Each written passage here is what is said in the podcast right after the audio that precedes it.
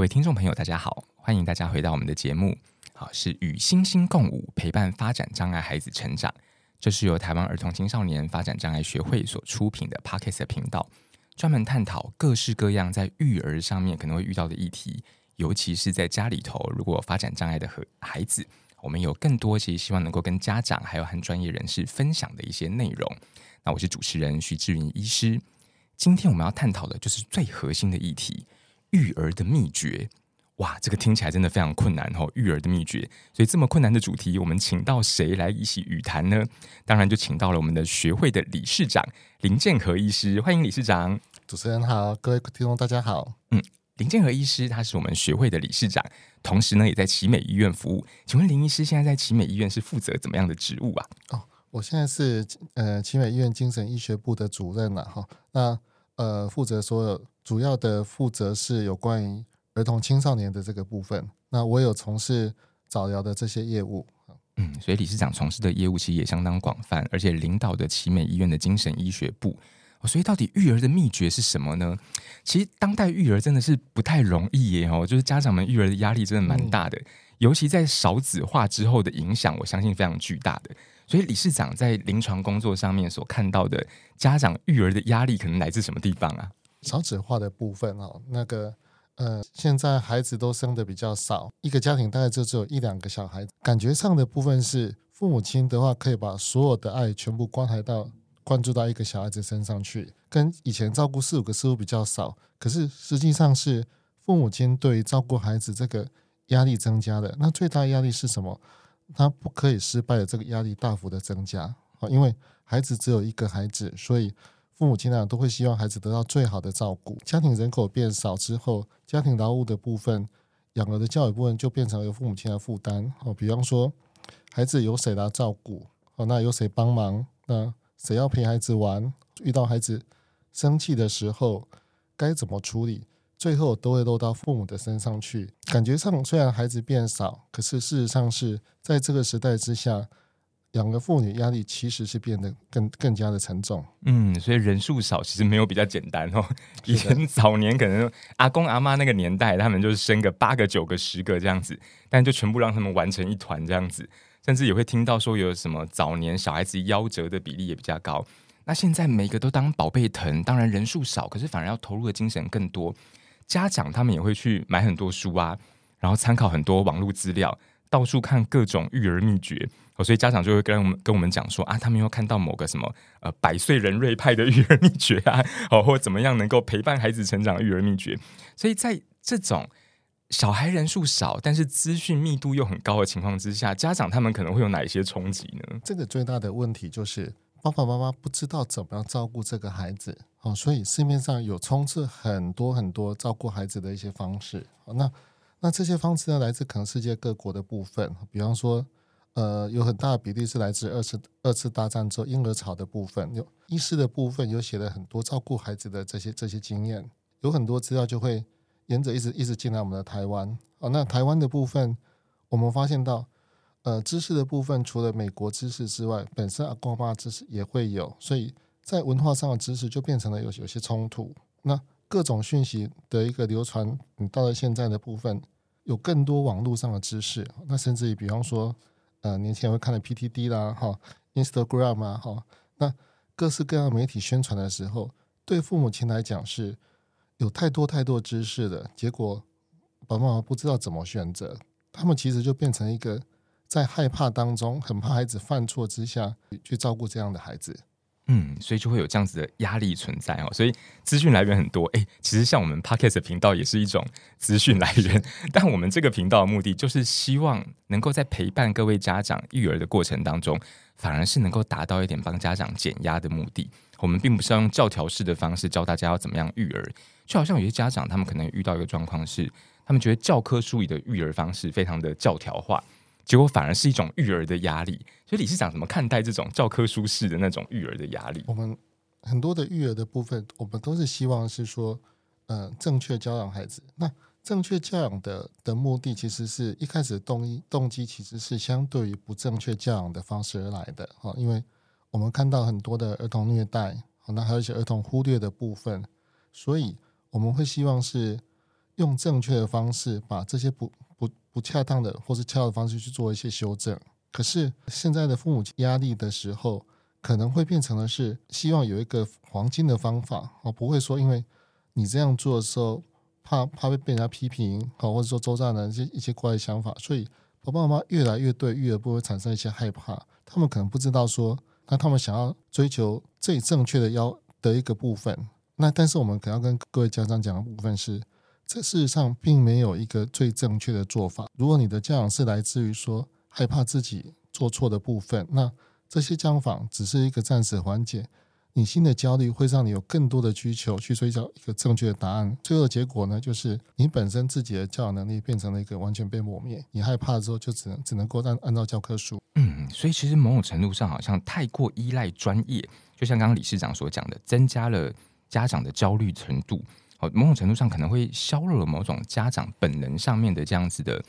教养方面的直觉。哦，这就让我想到，就是像呃几年前，其实台大社会系的蓝佩佳教授，他也有出一本书，叫做《拼教养》。我觉得这本书的那个书名命名的真的非常好，嗯、就在拼教养这件事情，感受出就好像拼经济一样，对于这件事情要用拼的方式，哈，没有达到某一种程度的话，就被视为失败，所以当然会让家长可能觉得压力很大，尤其是当这种拼的方式，它有非常多的技术性的层面，很多时候对于外在的一些教导教养方式，他会讲说，啊。你要做到某一些技术的层面，这样子哦。那这些技术层面的依赖会对家长可能有哪一些影响啊？他们会太过仰赖这些教养的技术吗？以前的带孩子的部分是可以透透过一般的知识去做学习的。现在的知识越来越多的时候，父母亲因为少子化之后，你对一个孩子的一个焦虑会增加。那另外一个是。少子化之后，本身的照顾经验减少，爸爸妈妈通常会很害怕，说我是不是做错的，我是不是做一个不对的地方？好，妈妈会希望找一些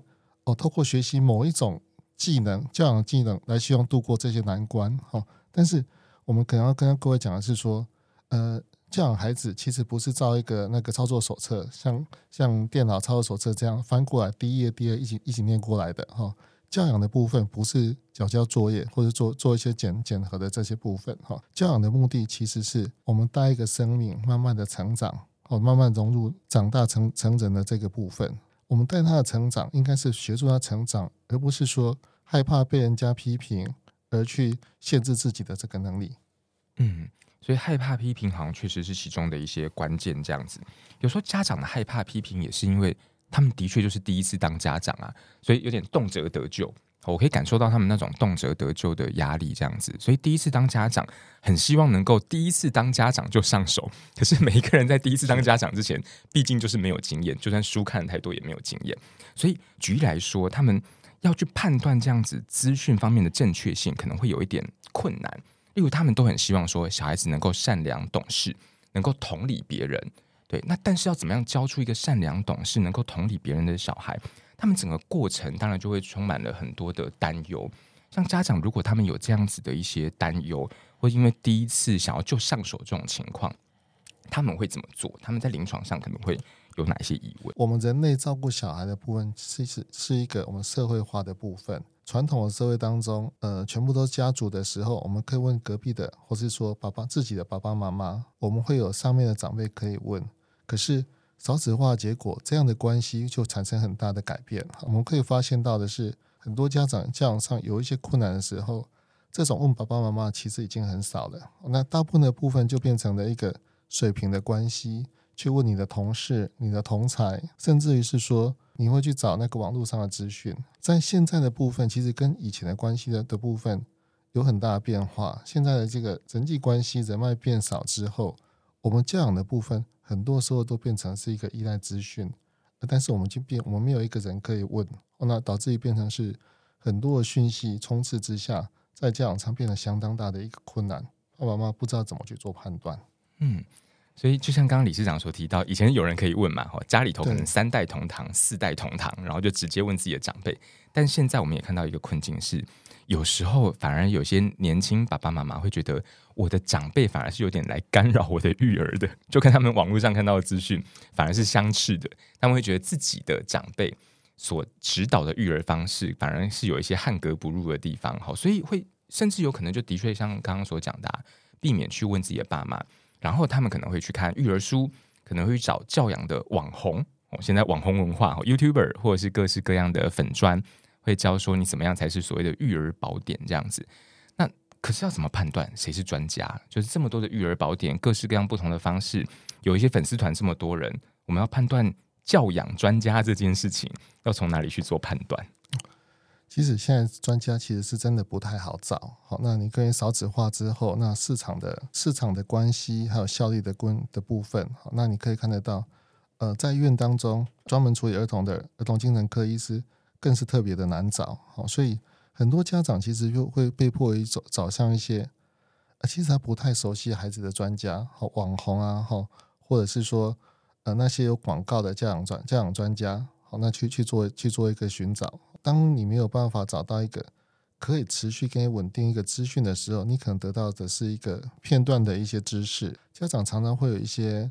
不是那么实实际的一个信念，就是啊，我想找到有一次解决或一个答案就可以处理所有的所有这个问题的部分。事实上来讲，教养的部分，我需要的是专家的部分的功能，是可以了解父母亲的担忧，父母亲在教养上的这些困难。给予一些支持，给一些能力的这些人，到你如果想要期待说找到一个一个神奇的力量，然后一句话大师开悟的部分，是一个相当相当危险的这的一个期待。就像我们之前可能前面几集其实就有谈到的一个议题哈，就是有时候家长们他们提出某一些教育方面的问题，结果呢，期待专家给一个单一的简单的答案，但是现实上就是没有这么容易啊。如果专家反而给了一个单一的简单的答案，其实很长没有办法符合。每个家庭各自可能会有的状况，所以，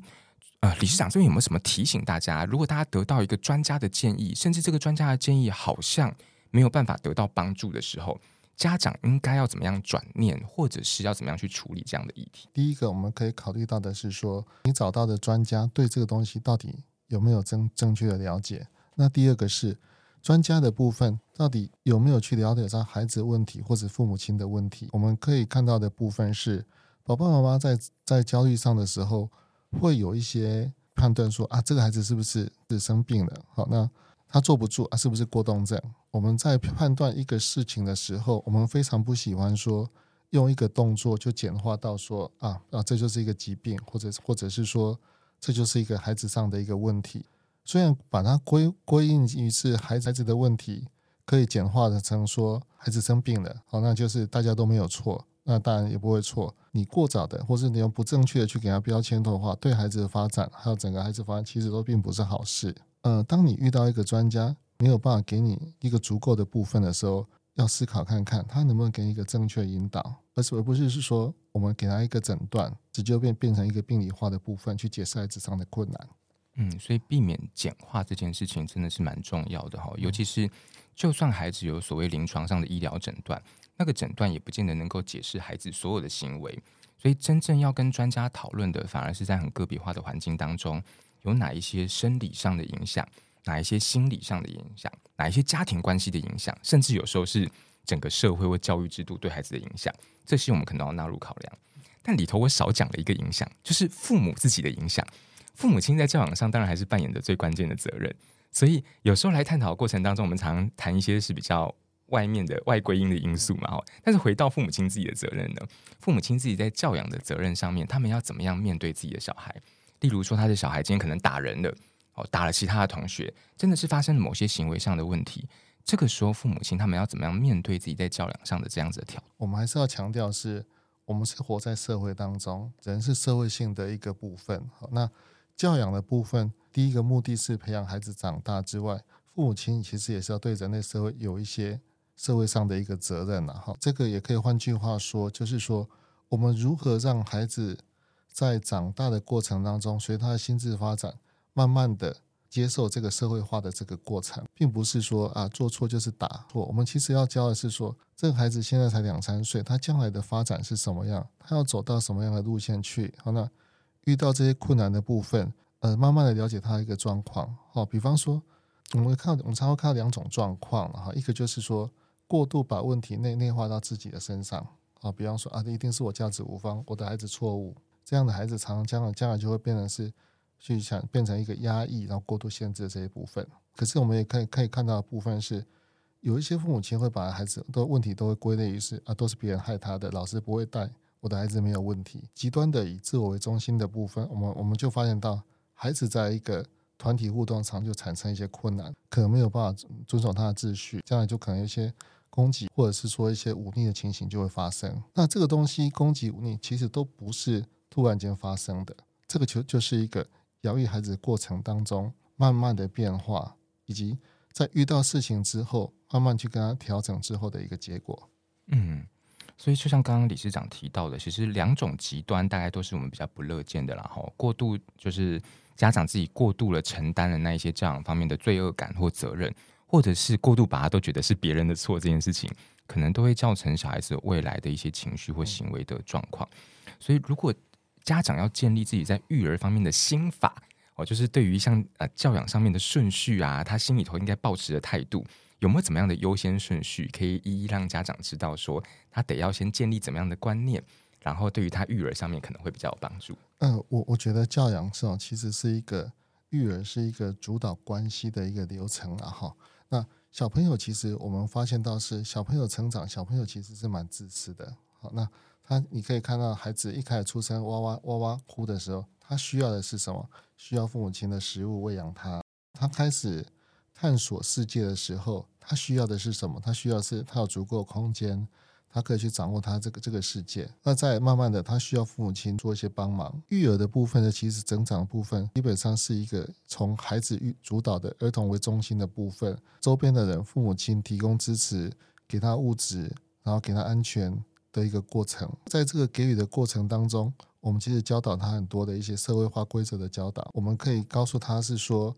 呃，我们要发一些创创意或一些耐心，啊，因为孩子可能不不会马上就会理解，他可能必须要知道说，在请求对跟人的互动，他需要一些请求，需要等待，还有需要选择这些回应，这些东西孩子不懂的时候，可能会有些挫折，会苦恼的部分。那父母亲的部分就是要去让他做多做练习，创造这样可以练习的环境。把正确的互动技巧去教导他，培养他这个成长。最重要的部分就是你跟你的孩子关系好不好？孩子必须要跟你关系好，把你视为同一国的，他才有可能接纳你的意见。嗯，刚刚主持人讲的说，第一个要注意的部分是什么？教养其实并不是说，呃，先建立到 SOP，建立到家庭规则，那是后面的事情。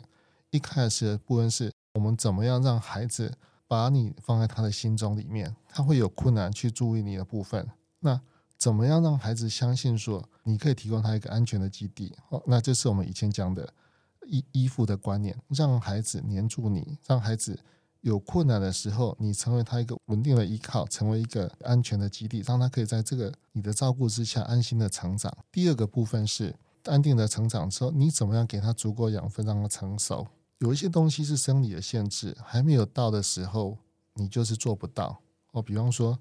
你刚出生的孩子，你就要教教他讲句子，那是不可能的。一种揠苗助长的状况，这样子。我们可以看到语言的发展有一定的步骤。好，那我们在儿童的注意力发展，我们也看得到，它其实也是有点步骤的。他不会一开始就在那边给你给你看个二三十分钟。他的发展没有到的时候，这个等待就是做不出来。好，所以第二个部分是。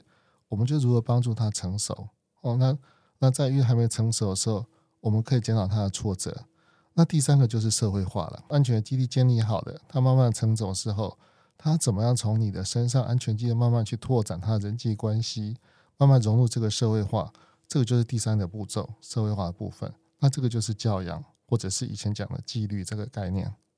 嗯，所以这的确是有一些。呃，我们要心态上面要一一能够拿捏，好像刚刚讲的，先能够建立起一个依附关系，让小孩子是能够信任父母亲，跟父母亲能够紧密的结合，然后我们后续建立了解孩子成熟化的过程，最后是达到孩子能够社会化的过程，也是一个越来越独立的过程。所以这里头当然还有很多值得讨论的地方啊。怎么样建立一个安全的依附关系？哇，这个这个名称在我们的节目当中会不断的重复出现，好，这是一个很关键的事情。我们下一集就来讨论看看，我们怎么样能够建立一个安全的、能够依附关系，能够让孩子既能够和父母亲亲密，但是又能够独立发展成熟的空间。就让我们期待下一集继续来谈我们的育儿秘诀。